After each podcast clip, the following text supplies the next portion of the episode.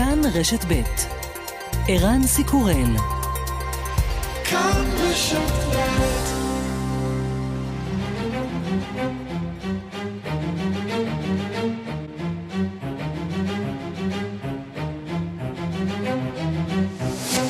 השעה הבינלאומית 21 ביוני 2023 והיום בעולם.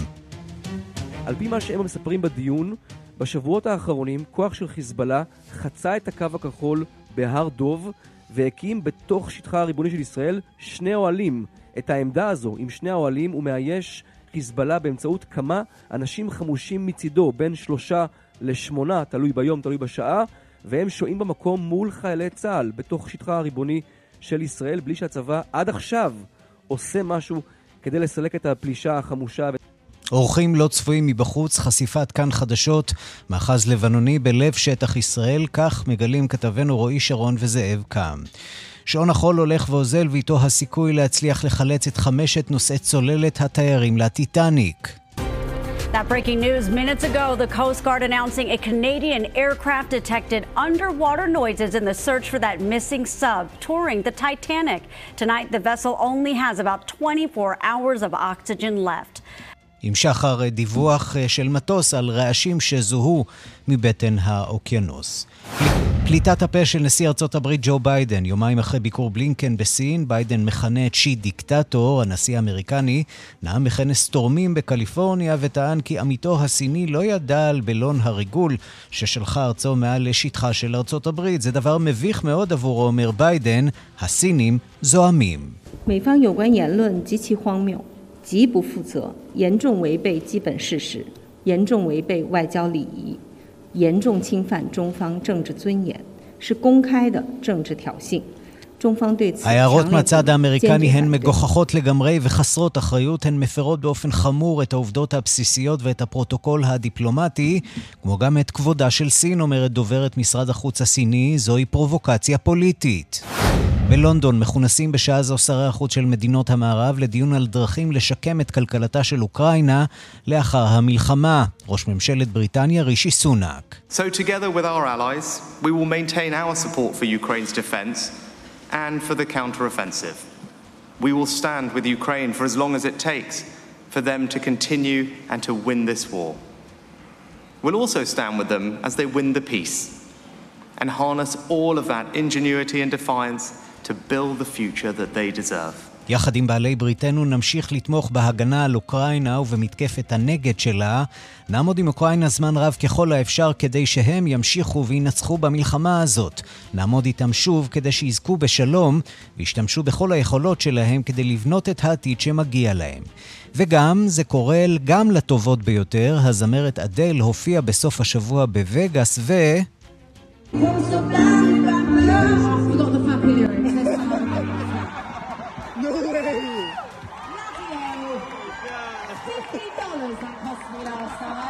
כן, שכחה את המילים לאחת מן הבלדות. So bounded by choices that somebody else made. How can we both become My heart skipped a beat.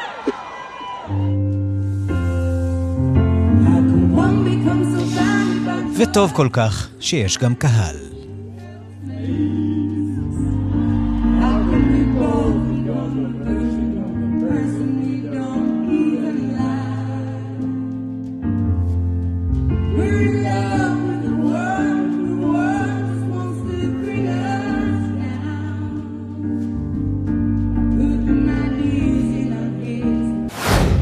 השעה הבינלאומית שעורך נדב רוזנצוויג, בביצוע הטכני רומן סורקין, אני ערן סיקורל, אנחנו מתחילים.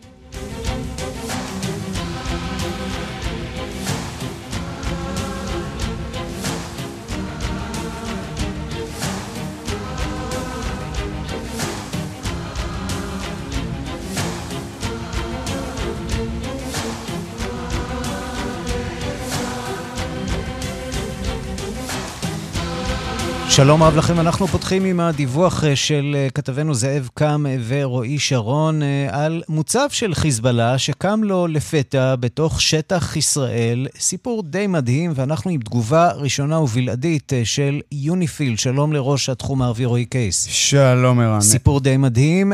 והוא מטריד. כן. כן, אז באמת צריך להגיד שהסיפור הזה, שבאמת חשפנו היום ב... אה, כאן רשת אה, ב', אה, זאב קם ורועי שרון חשפו את זה ביומן צהריים, בחצי היום.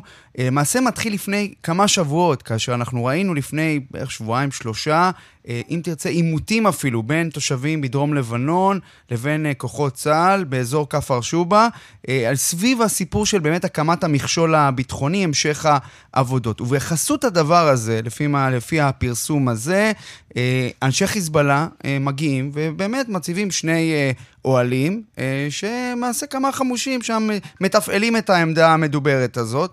אירוע די חריג זה מעבר לקו הכחול. מבחינה ישראלית, זה, כמו שצוין, זה בשטח ריבוני ישראלי, אבל מבחינה לבנונית, הם לא רואים בזה, צריך להגיד, שטח, שטח ישראלי, ולכן יש פה באמת פער שבאמת עכשיו... צריך להבין מה עושים איתו. אה, ואנחנו כאמור שוחחנו ממש בדקות האחרונות עם דובר כוח יוניפיל, אנדריאה טננטי, הוא נמצא בדרום אה, לבנון, הוא מגיב לראשונה מאשר אצלנו. את הדיווח? למעשה אומר, כן, אנחנו מכירים את העניין, אנחנו מנסים לפתור אותו.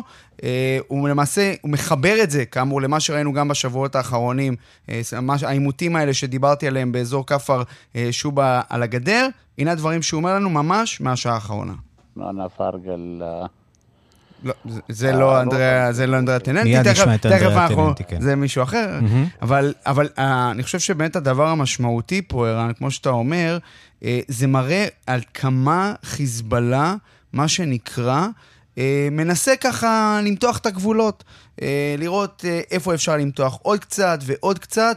וזה, אני חושב, הדבר המשמעותי. אה, תכף אולי אנחנו נשמע אותו, את אנדריה טננטי, מהשעה האחרונה, בשיחה איתנו. נכון, ננסה. בוא אה, תספר לנו ככה מה הוא, אה, מה הוא אומר. אז תראה, בשיחה איתנו למעשה הוא אומר, אנחנו... Ground, uh, הנה, בבקשה. Uh, we have been there uh, from the, the moment this uh, issue uh, started weeks ago in the area around Kafir Shuba. So they were deployed on the ground, our troops, to ensure um, cessation of hostilities, but also to maintain and helping decreasing tension. Uh, the, the force commander has been working with the party, has been actively in contact uh, uh, with uh, okay, okay. both sides to כן, seek. כן, אז זה דובר כוח מפי אנדריה טננטי, בשיחה איתנו לפני שעה קלה, אומר, אנחנו מנסים, בגדול אומר, אנחנו מנסים לפתור את הנושא עם כל הצדדים. האנשים שלנו בשטח, היינו משם מהרגע שהנושא התחיל לפני כמה שבועות באזור כפר שובה, מה שדיברתי עליו, אנשים שלנו ניסו להפחית את המתיחון. מפקד כוח יוניפיל יצר קשר עם כל הצדדים כדי למצוא פתרונות להפחית את המתיחויות.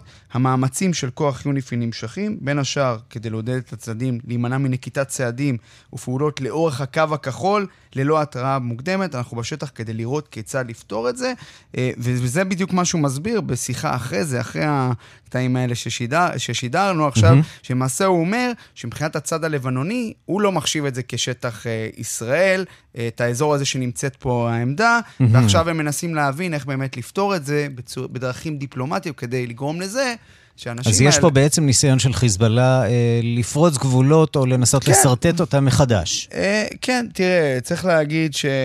אתה יודע, זו מגמה שאנחנו רואים אותה כבר כמה חודשים טובים, את הניסיון של חיזבאללה, מה שנקרא... כרסם עוד קצת ועוד קצת, אם תרצה, במאזן ההרתעה, בעיקר מה שקורה לגבול, לא מעט פרובוקציות, גם נגד uh, כוחות צה"ל, גם באופן uh, כללי. Uh, והסיפור הזה באמת uh, נכנס לרובריקה הזאת, של באמת הפרובוקציות של ארגון חיזבאללה. רועי קייס, תודה על התגובה המעניינת הזאת שמגיעה אלינו מיוניפיל ממש לפני שעה קלה. אתה עוד תשוב אלינו מאוחר יותר עם ראיון בלעדי מסודאן על המצב הפוליטי המאוד מאוד מורכב והצבאי שם. תודה רבה לך. בשלב הזה. ואנחנו מכאן לחיפושים אחר הצוללת. שלום לכתבנו בוושינגטון, נתן גוטמן. שלום ערן. טוב, היו מעט בשורות בבוקר, זה לא בהכרח אומר שאנחנו מתקרבים למציאתה של הצוללת, נכון? לא, וקודם כל, מה שלא יהיה, אנחנו, כל דקה שעוברת מרחיקה את האפשרות למצוא את חמשת האנשים האלה בחיים. נזכיר, יש כמות מוגבלת, במקרה הכי טוב, והכי אופטימי, יש כמות מוגבלת של חמצן לשימוש בצוללת הזאת, 96 שעות מרגע שהיא יוצאת. כרגע זה אומר שאנחנו עומדים על 30 וכמה שעות של חמצן עדיין. אבל יש חדשות שהן באופן פוטנציאלי יכולות להיות טובות, וזה נוגע לעובדה שספינת סיור, סליחה, מטוס סיור קנדי, שחג באזור במטרה לחפש עם, עם עדויות אולי, או לנסות לאתר את הצוללת, הצליח למצוא באמצעות מצופים שהוא הניח על קרקעית הים, הצליח לגלות קולות, קולות של דפיקות. עכשיו, מה שמעניין בקולות האלה, ולכן זה נותן קצת אופטימיות, זה שהם באו מהאזור פחות או יותר שבו הצוללת החלה את ירידתה לכיוון השרידים של הטיטניק. לכאורה, ו... באמת הכי סביר שהצוללת ירדה ישירות לעבר הטיטניק ונלכדה שם במשהו. זה ככה common sense לפחות מלמד. השאלה אם אפשר כן. להביא לשם כוחות למטה אחרים שמסוגלים לעשות את הדבר הזה ויכולים אולי לשחרר אותם מהמלכודת שהם נקלעו אליה אולי. אז זהו, שלא. אז הדפיקות האלה שהם שומעים, יכול להיות שיש שם אנשים לכודים בפנים, והם דופקים באמת במרווחים של פעם ב-30 דקות, כדי לאותת לנו שהם שם, וזה דבר מאוד טוב. אבל נניח שהם שם, איך מוציאים אותם? אם הם ירדו לכל העומק, הגיעו עד לאזור של הטייטניק ונלכדו שם, למרבה הצער אין אפשרות להוציא אותם משם. אין רכבי חילוץ שיכולים להגיע לעומק כזה, ואין דרך לעשות את זה. אם זה איפשהו באמצע הדרך, ישנן קצת אפשרויות. לאמריקנים יש אה, איזשהו רכב אה, חילוץ שיכול להגיע עד עומק של 2,000 feet, כלומר 800 אה, מטר בערך. לבריטים יש משהו שיכול להגיע לעומק של פי שלושה מזה. זה, זה יכול אולי לעזור, צריך להעביר את הנכסים האלה למקום. זה הכל עניין של האם והאם, וכרגע אין באמת איתור מדויק, אז אי אפשר פשוט לשלוח למצולות הים, לחשיכה, עם, עם כלי אה, חילוץ כלשהו, ולקוות שהוא איכשהו ייתקל בצוללת. הם צריכים קודם כל לאתר אותה, ושם המאמצים מתמקדים כרגע. משמר החופים וגם הקנדים היו קצת מעורפלים בנוגע לקולות האלה שנשמעו אה, מהאזור הזה, האם הם עדיין נשמעים, אה, האם אה, אה, הדחיפות שלהם היא עדיין פעם בחצי שעה, הם לא אומרים. מה שהם כן אומרים זה שהם מכוונים את החיפושים שלהם לאזור הזה, כלומר הם כן מאמינים שיכול להיות שזה סימן, וצריך לקוות שכן. אולי עוד דבר אופטימי, אם אנחנו מחפשים נושאים לתקווה, זה שאחד הנושאים כמובן, הקפטן או הפיילוט, הטייס של, של הצוללת הזאת, הוא האיש שבנה אותה, הוא מייסד החברה, והוא ודאי יודע איך ומה אפשר לעשות, אם אפשר לעשות משהו בשלב הזה. נתן גוטמן, כתבנו בוושינגטון, תודה. תודה, רן. ושלום לאלוף משנה במילואים רונן קלר. שלום, צהריים טובים. לשעבר מפקד הצוללת אה, אחיגל. אנחנו מדברים פה על אה, קפסולה אה, לכאורה לא מאוד אה, מתוחכמת. איך קורה שאין כלים הנדסיים או צוללות אחרות שיכולות לרדת לשם, למקום שבו נמצאת הטיטניק? לא יודע, להפעיל איזה סוג של רובוט, איזה סוג של גשוש שמסוגל לשלוח יד, לשחרר אותם מהמקום שבו הם לכודים, אם אכן הם לכודים. אה, אז, אז, אז יש פה, זו שאלה מורכבת, כי, כי השאלה אם היא מתוחכמת או לא, זה, היא מאוד מתוחכמת ביכולת uh, להוריד ענפים לעומק מאוד גדול. אין, אין uh, הרבה כלים ואין הרבה צורך גם ל- לרדת ב, ב, במשימה, נקרא לזה מאוישת, עם, עם אנשים לעומקים כל כך גדולים. הכלי הזה נבנה שזה די מדהים מה שאתה אומר. אנחנו אה, שולחים גשושים לחלל למרחקים של אה, נכון. מאות ואלפי קילומטרים, מפעילים אותם אה, באמצעות רובוטים, וכאן, לעומק של שלושה קילומטרים וחצי מתחת לפני המים, זה בלתי אפשרי. מדוע? לא, בגלל... לא, לא, בדיוק.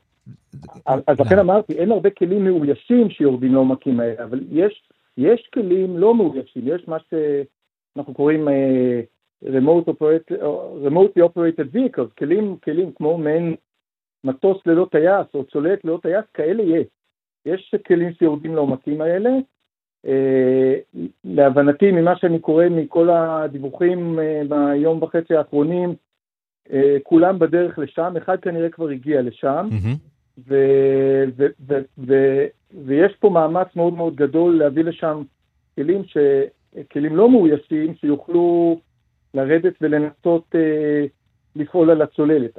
הדבר שחשוב להבין זה שיש פה שני שלבים, קודם כל צריך למצוא אותה. Mm-hmm. ורק אחרי שמוצאים אותה אפשר לדבר על השאלה, וזה כל הדוברים מטעם משמר החופים וכל האנשים ששם בשטח, יש שם מין אה, כוח משימה שבנו קנדי-אמריקאי, כולם אומרים, חבר'ה, בואו נמצא אותם קודם כל. זאת אומרת, המציאה היא הדבר הראשון, והפעולה ההנדסית של, אה, של להוציא אותה היא, היא השלב הבא.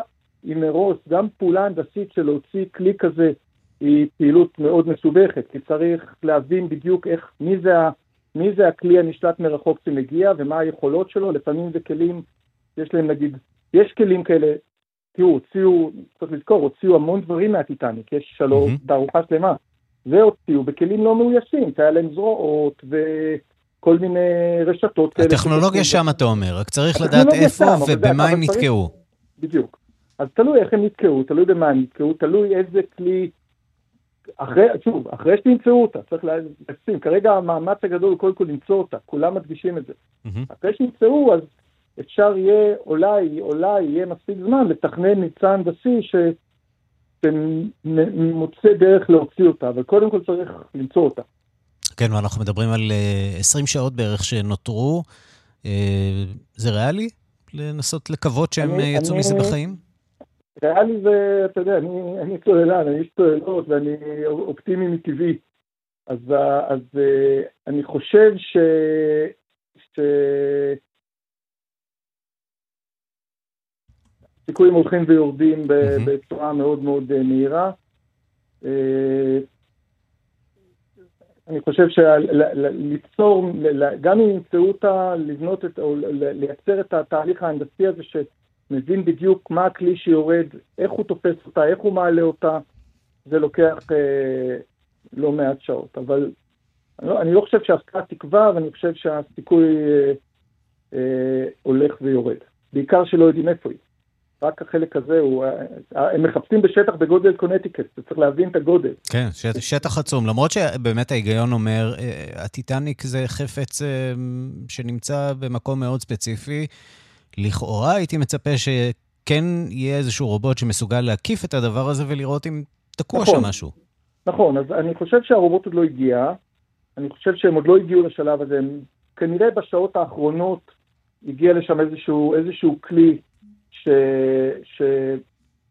פשוט לוקח זמן להעביר את הכלים האלה מכל המקומות שהם נפרסים, שהם פרוסים בשגרה. אז הרובוט הזה עוד לא הגיע, אבל, אבל גם צריך לזכור שהירידה של הצוללת הטיטניק היא דרומק של שלושה וחצי קילומטר, היא לא, זה לא, אתה לא יורד, ב, יש, אתה לא יורד על כבל לצורך העניין, אתה לא יוצא כבל מהטיטניק שעולה עד למעלה ואתה יורד על כבל, אתה יורד באיזה סוג של מין אה, אלכסון, זה דרך מאוד ארוכה, ויש שם זרם, אז צריך לתכנן את הנתיב הזה, זה, זה לא, אתה לא מגיע בדיוק לנקודה, ולכן הם מחפשים, מן הסתם הם מחפשים סביב הטיטניק, אני חושב שה... המצופים האלה שהכתב שלכם, שנתן גוטמן דיווח, א', זה לא מצופים על קרקע הים, הם מצופים על פני הים. אוקיי. הם פשוט מורידים מין, מין מיקרופון כזה ששומע, הם כנראה התחילו במין רצף של עיגולים שמתחיל באזור הטיטניק ו, ומתרחב, ו... ואני מניח שזה מה שהם מנסים עכשיו, זה לייצר את ה... או למצוא את המיקום המדויק, ו, ובהנחה שעד אז יגיעו כלים שיוכלו לרדת. נתפלל לשלומם. אה, אלוף משנה כן. במילואים רונן אה, קלר, לשעבר אה, מפקד הצוללות, הצוללת אחיגל, תודה רבה על הדברים. תודה, תודה ונחזיק אצבעות. אנחנו שבים אליך, כתבנו בוושינגטון, נתן, נתן גוטמן, עם פליטת הפה הלא מאוד מוצלחת של נשיא ארצות הברית ג'ו ביידן, אחרי באמת ניסיונות די כבירים לשקם את היחסים בין ארצות הברית לסין, עכשיו יציאה לא מוצלחת של הנשיא. כן, ובעיקר העיתוי, העיתוי שלו לא היה מזהיר יום אחרי ששר החוץ טוני בלינקן מסיים את הביקור שלו בבייג'ין, ביקור שהם אה, ניסו להפוך אותו לאיזושהי פתיחה של דף חדש ביחסים בין המדינות, פתיחת אה, צינורות הידברות, אה, והרצון הזה לנסות לנהל יותר טוב את היחסים מול בייג'ין. הנה בא הנשיא ביידן במהלך מפגש עם תורמים בקליפורניה. הוא מדבר על הנושא הזה והוא מספר שלדעתו אה, הסיבה ששי ג'ינפינג אה, כל כך אה, היה מוטרד או כעוס אחרי שהתגלה בלון הריגול הסיני מעל שמי ארצות הברית, הוא אומר זה בגלל ששי עצמו לא ידע בכלל שהוא שם, שזה אגב דברים שביידן אמר גם בעבר ושמשקפים דעה של המודיעין האמריקני, ואז הוא אומר, דבר כזה הוא מבוכה גדולה עבור דיקטטורים כאשר הם לא יודעים מה קורה. כלומר, הוא מכנה את אה, שי ז'ינפינג דיקטטור, כאמור ימים ספורים אחרי שנפגש איתו שר החוץ האמריקני בלינקן. מה שכמובן עובדתית אה, נכון, מדובר אכן בדיקטטור, אבל גם דיקטטורים לא אוהבים לשמוע שקוראים להם דיקטטורים, וגם עם דיקטטורים צריך לפעמים להסתדר, מה לעשות. בדיוק, ולכן אה, מבחינה עובדתית זה ודאי נכון, מבחינה דיפלומטית כנראה לא הדבר הכי מתאים לעשות. משרד החוץ הסיני נזעק, דובר משרד החוץ, בהודעה שהם הוציאו אמרו שהדברים של ביידן עומדים בניגוד מוחלט לעובדות ופוגעות בצורה משמעותית בפרוטוקול הדיפלומטי וביחסים, ופוגעות באופן משמעותי בכבוד הפוליטי של סין. אמ, זוהי פרובוקציה אה, בוטה, אומר משרד החוץ הסיני, וסין מביעה בצורה תקיפה את אי שביעות רצונה מהנושא הזה. ההערות של הנשיא האמריקני הן אבסורדיות ולא אחראיות, אומר משרד החוץ הסיני, כך שהם לפחות לא משאירים מקום לספק שמבחינתם זה לא היה במקום. נתן גוטמן, כתבנו בוושינגטון, תודה. תודה רבה. ושלום ליעל עינב, מנכ"לית חברת וואי צ'יינה בשנגחאי. שלום לך, ערן. ואנחנו יודעים שהסינים אה, כדרכם מגישים את הנקמות שלהם קרות למדי, וזה גם מה שיקרה כנראה במקרה הזה, למרות שכבר יש תגובה ראשונה אה, מילולית, אבל כנראה שזה לא יסתיים בזה, נכון? בדיוק כך, הסינים אף פעם לא מגיבים אה, לפי לוח הזמנים שהאמריקנים מכתיבים להם, או כל אחד אחר, הם יגיבו בזמן ובמקום. רק העניין הוא שהפעם הוא לא נתן איזה מכה קטנה בכנף, אה, הנשיא ביידן, הוא דרך בדיוק על הנקודות הכי הכי רגישות. גם הוא קרא לו דיקטטור, כששי ג'ינפינג עמל קשות על מעמדו בעולם כמשכין שלום וכדמות האחראית וכולי, וגם עוד גרם לו מבוכה, הוא אומר, לו, הוא אומר לשי ג'ינפינג שהוא לא ידע איפה הבלון. בקיצור, הוא דילג על כל ה... כללי בסיס, אני חושבת, של עבודה עם סין. אל תגרום לאיבוד פנים, אף פעם אל תתקוף אישית. כי שום דבר טוב לא יכול לצאת מזה. השאלה אם... פשוט אה, דורש... במקרה הזה הסינים לא קצת אה, התחילו, וכולנו זוכרים את אה, שר החוץ האמריקני בלינקן, מגיע לבייג'ין לפני ימים אחדים, מתקבל שם בדרג זוטר מאוד. מושיבים אותו בצד, הוא אפילו לא יושב לצידו של שי ז'ינפינג, במין פוזיציה אה, מעליבה, משהו שלא היה לה תקדים ביחסי סין-ארצות הברית. אז לכאורה כן דיברו על הבעיות, אבל אה, יכול להיות שארצות הברית יצאה קצת אה, חבולה מהמפגש הזה, שבו הסינים די השפילו אותה. אני לא, אני לא, תראה, מהצד הסיני בטח שלא רואים את זה ככה. אה, מהצד הסיני, ברור שהבהירו איפה מעמדו של שי ואיפה מעמדו של בלינקן.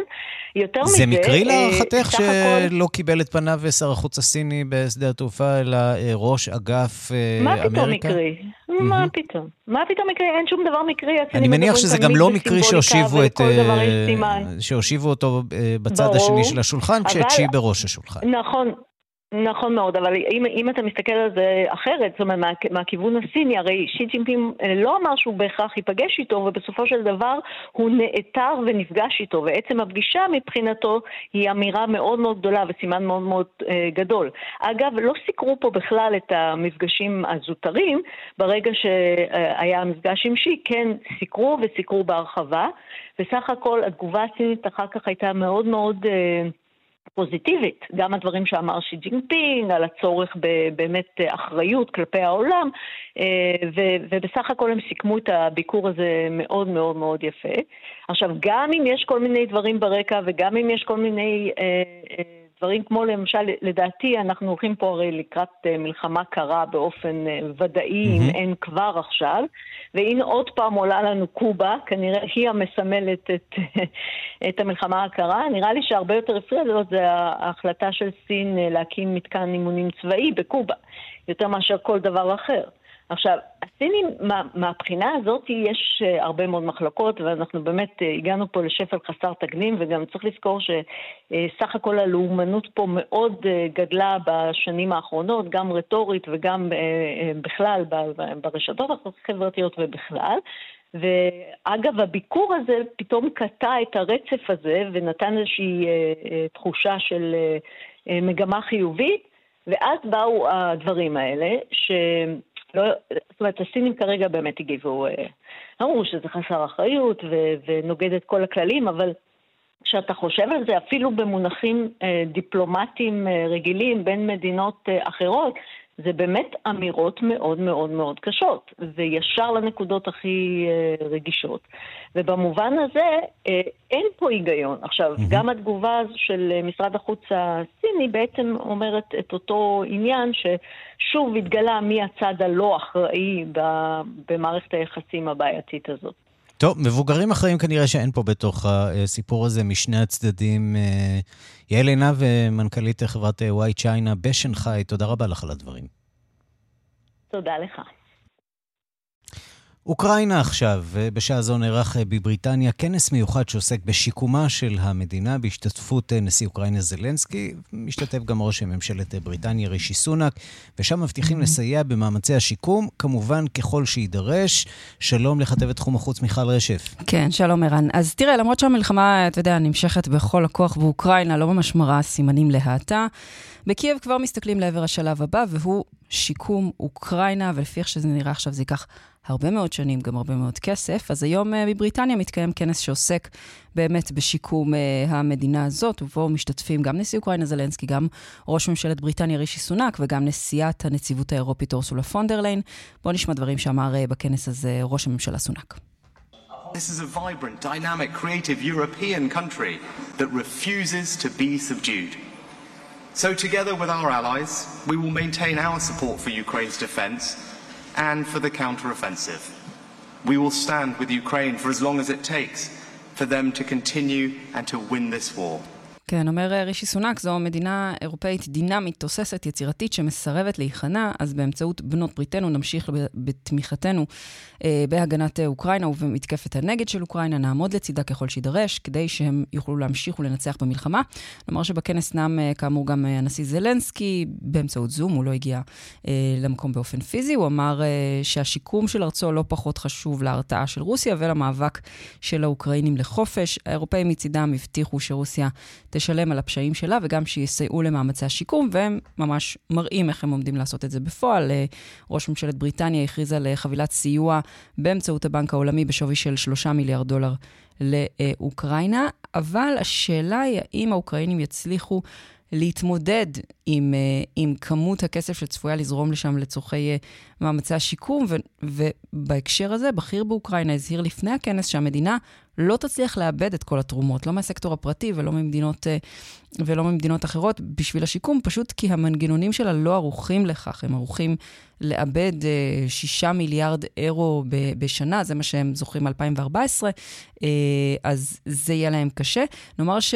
בינתיים יש כבר הערכות uh, שהנזק, רק הנזק שנגרם מהפצצת הסכר, סכר נובה קחובקה, עומד על מיליארד ומאתיים מיליון אירו, כך שאפשר לדמיין uh, לאיזה היקפים זה, זה הגיע. יש הרבה שם, כן. מאוד מה לשקם. כן. Uh, ונאמר שבינתיים מתקפת הנגד של האוקראינים נמשכת, אז יהיה קשה לרכז uh, כוחות גם לשיקום במקביל אליה, אבל לפחות רואים שם איזשהו אופק, זה גם טוב. מיכל רשף, תודה. תודה.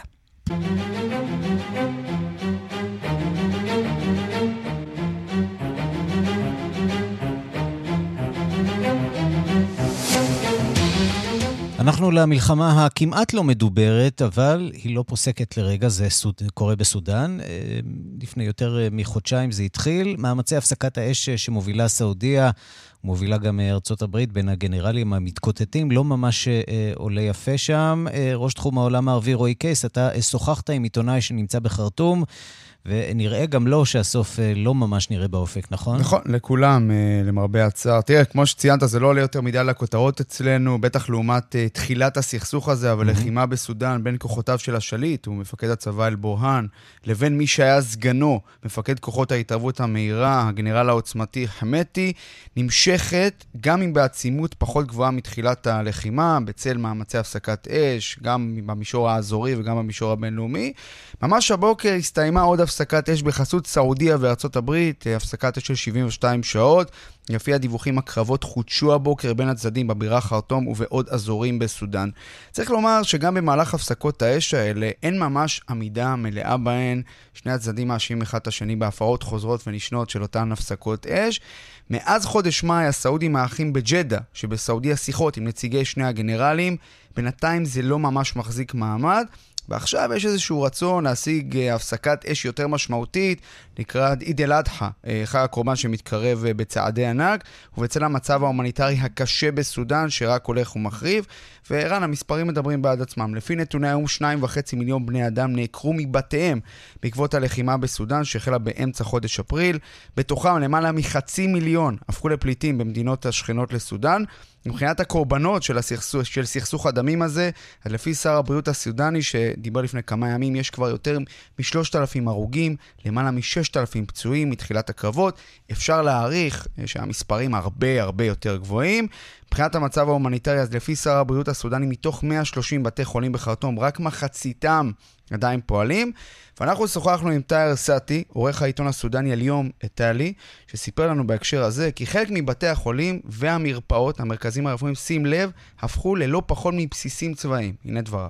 خاصة أنه النخب السياسية والإعلامية ولا أبرئ نفسي يعني هذه النخب هي التي ساهمت. כן, אז אומר לנו טאר סאטי, עורך העיתון הסודני אליום מטאלי, המיליציה של חמתי, כוחות ההתערבות המהירה, הפכו את בתי החולים ומרכזים רפואיים לבסיסים צבאיים כבושים. הוועדה שהוקמה בג'דה לטובת סוגיית פינוי בתי החולים מגורמי צבא לא הצליחה לפנות אף בית חולים.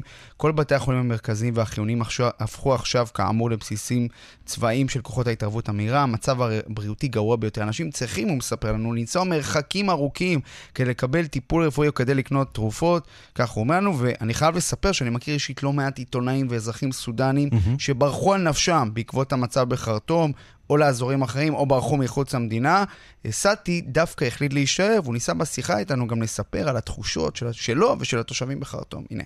الخروجات للهدنة حدث منذ اليوم الأول כן, אז הוא אומר לנו בשיחה, לי אישית קשה לעזוב את המולדת במצב הזה, הקשר שלנו לסודאן אה, הוא קשר מאוד uh, עוצמתי. התחושה היא שסודאן כרגע זקוקה לנו, אנחנו צריכים להיות לצד העם הסודני כדי שנתגבר על המשבר הזה. בשיחה איתנו הוא סיפר כי מצב הרוח של אנשים בחרטום רע מאוד, בעיקר אלה בעלי השכר הנמוך, אנשים שעוסקים בסחר חופשי, הכל מושבת. הם יצאו מעיד אל פיטר במצב של מלחמה ועכשיו נכנסים לעיד אל אדחא במצב של מלחמה. חשוב לומר שההורים, לפי מה שאנחנו מבינים, גם זולקים לחבל דארפור בדרום mm-hmm. סודאן, מבחינת מעשי ההרג. אם תרצה, כוחותיו של חמיתי, שביצעו את אותו רצח. בעצם התחדשות של רצח העם כן, שם בדארפור. כן, ב-2007, בדיוק. מאז ביצעו את זה בעבור אה, שלטון אל-בשיר, הם חוזרים לזירת הפשע. ולסיום נגיד שהשבוע התקיימה ועידה בינלאומית בחסות האו"ם בג'נבה, אה, בניסיון לסייע כספית לסודאן, לנוכח המשבר ההומניטרי שמידרדר שם. בעקבות המלחמה גויס סכום של מיליארד וחצי דולר, אלא שכרגע זה נראה כמו איזושהי טיפה בים הזה. רועי קייס, תודה על הקולות המעניינים האלה מסודאן. תודה. 50 ראשי מדינות יתאספו מחר בפריז לקראת אה, פסגה בת יומיים שתדון בהסכם פיננסי חדש כדי לעמוד ביעדים הגלובליים אה, של ההתמודדות עם העוני העולמי, משבר האקלים והגנה על הטבע. בין היתר ידונו המשתתפים ברעיון של מס בינלאומי על שינוע ימי של דלקים מזהמים. מדווחת כתבתנו רינה בסיסט. נשיא צרפת עמנואל מקרון עושה כבר כמה חודשים בתכנון הפסגה שתתכנס מחר בפריז. כבר בשנה שעברה, בעת מפגש פסגת האקלים בשארם א-שייח, הכריז מקרון על כוונתו לארגן מפגש כזה. הכוונה שלו היא לחבר בין מנהיגי המדינות המפותחות לבין מדינות הדרום, כדי למצוא מקורות מימון חדשים להתמודד עם האתגרים הגלובליים. אתגרים גלובליים נשמע אולי מונח כללי מאוד, אבל מבחינתו של מקרו מדובר בשלושה נושאים ספציפיים. המלחמה בעוני, המאמצים לבלום את התחממות כדור הארץ, ואמצעים להגנה על הטבע. כדי להילחם בחזיתות הללו צריך כסף, הרבה כסף. המנגנונים הפיננסיים העכשוויים אינם מספיקים, כך טוען מקרו. או במילים פשוטות יותר, המדינות העשירות צריכות לתת יותר. הפסגה בפריז בחודש יוני תאפשר לנו להתקדם באופן רציני ולקחת על עצמנו יותר מחויבויות. כך אמר הנשיא הצרפתי בעת מפגש ה-G7 ביפן לפני כחודש. La euh, plusieurs pays qui sont au capital du FMI צרפת תיקח על עצמה התחייבויות חדשות, ואנחנו רוצים שעוד מדינות בעלות הון בקרן המטבע הבינלאומית יצטרפו אלינו כדי לשחרר עוד כספים, הוסיף מקרון. מבחינתו, הפסגה בחמישי ושישי אמורה לקדם קונצנזוס בינלאומי חדש כדי לעמוד ביעדים הגלובליים אשר מחוברים זה לזה ותלויים זה בזה. מקרון בעצם רוצה לארגן מחדש את המערכת הבינלאומית הפיננסית כדי לעמוד ביעדים השאפתניים הללו. רעיון אחד מרכזי הוא מס פחמן בינלאומי שיושת על תחבורה ימית. נקודה אחרת לדיון היא רפורמה עמוקה של קרן המטבע הבינלאומית ומוסדות פיננסיים אחרים. מבחינת החברה האזרחית ומנהיגי המדינות המתפתחות, בעיקר ביבשת האפריקנית, הכרחי לקדם במהירות את כל הרעיונות החיוביים האלה. מצד שני, למקרון ברור שהרבה תלוי בנכונות של מדינות מזהמות כמו סין וארצות הברית, ויצואניות הנפט הגדולות כמו ערב הסעודית, לתת את חלקן. הנשיא הצרפתי מתכוון ללחוץ על המדינות הללו ככל יכולתו לקידום הרעיונות שלו. כדי שבפסקת האקלים הבאה כבר יהיה למדינות העולם על מה לחתום. כאן רינה בסיסט.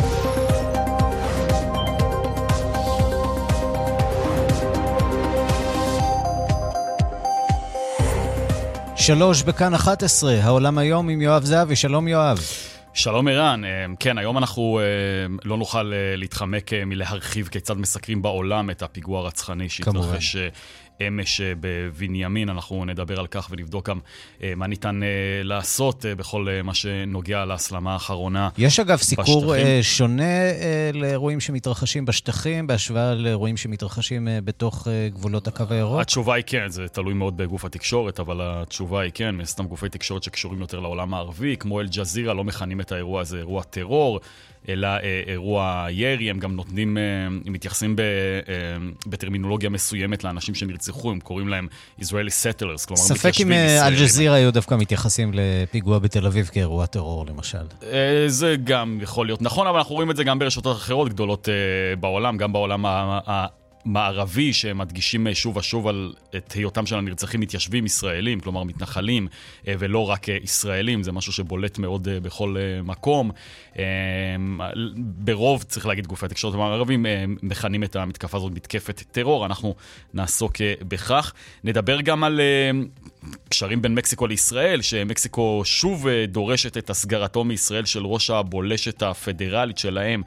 לשעבר אה, אדם שלמעשה נמלט מישראל והוא מבוקש שם בגין שיבוש אה, חקירת חטיפה ורצח של 43 סטודנטים, פרשה חמורה מאוד בהיסטוריה של המדינה הלטינית הזאת. השאלה הגדולה היא האם הפעם ישראל תסכים להסגיר את אותו אה, מבוקש למקסיקו. לא בטוח נדבר על כך עם כתבנו המדיני עמיחי שטיין.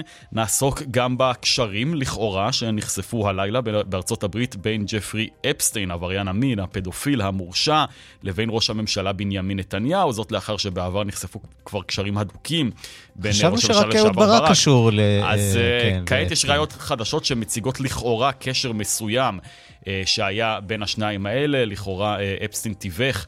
לפגישה בין אה, נתניהו לבין אה, בכירים בבנק הגדול בארצות הברית, ג'יי פי מורגן.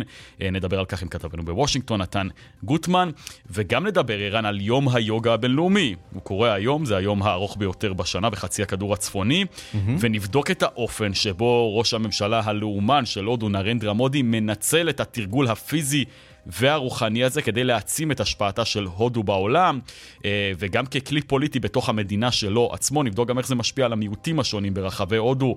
נושא מאוד מאוד מעניין, כדאי מאוד להיות איתנו, לא רק ישראל. נמסתה לך, יואב זהבי. נמסתה לך, רנסי קורל.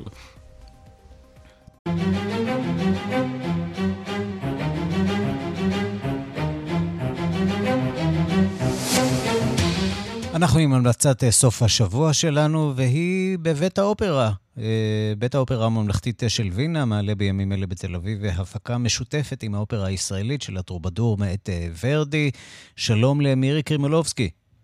שלום, שלום, ערן. והפעם הסיפור הזה נודד למלחמת האזרחים בספרד, נכון? נודד למלחמת האזרחים בספרד, מהדהד את המלחמה באוקראינה, והיות והגיבורים באופרה הזאת הם אה, בני משפחה אחת פחות או יותר, אפשר להגיד שהיא גם מהדהדת את סוג של קרבות אה, פוליטיים ואחרים שמתנהלים אה, כאן אצלנו. זה בהחלט הפקה נועזת, אפשר לומר, של דניאל עבדו הבמאי וג'וליאנו המנצח. שמדבר באמת על, על הכוח של האופרה ועל הכוח של התרבות, אה, לדבר לפעמים על המציאות, אבל בדרך אה, אחרת כמובן. בואו נשמע. In this moment, uh, uh, it's a pity we are thinking a lot about the war, and not only from today. And this is a really a sad situation. What we say is that really culture and music and opera it's a big big big help for everybody to um, have always a dream to have always important human important to go to go ahead. And mm, yes we are seeing situations that are very near to the reality. I'm very happy that we are making opera in this moment. In Israel, especially, especially because uh, really I love Israel, I love Tel Aviv, I love this theater, I love the people that work in this theater. It's a wonderful situation. צודק. אז זה נורא מעניין, כי הוא אומר, בעצם אנחנו, אנחנו עושים אומנות ברגע מאוד עצוב. ואי אפשר לא לחשוב ברגע הזה בכל העולם על, מלחמות. אה, לא רק היום, אלא מזה זמן, כן, נזכיר שהייתה לנו גם מלחמה בסוריה, אה, לא מזמן שלא ממש נגמרה ובעוד מקומות בעולם.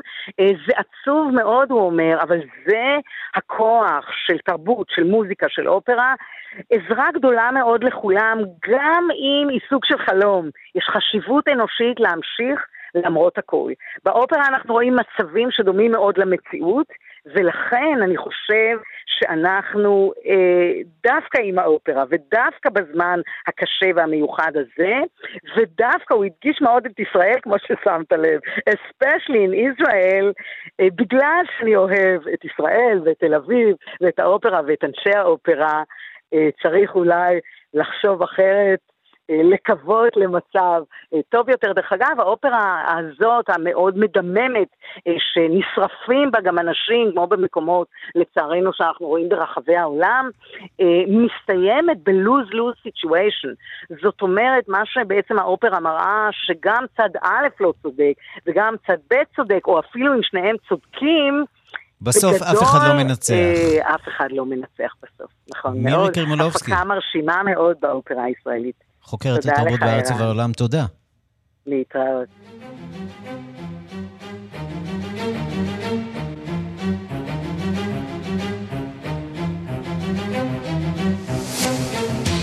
עד כאן השעה הבינלאומית שערך נדב רוזנצוויג בביצוע הטכני רומן סורקין. אני רנסי קורל, מיד אחרינו רגעי קסם עם גדי לבנה. מחר יהיה כאן ערן זינגר עם מרחבת. אנחנו נהיה כאן שוב ביום ראשון. להתראות. thank you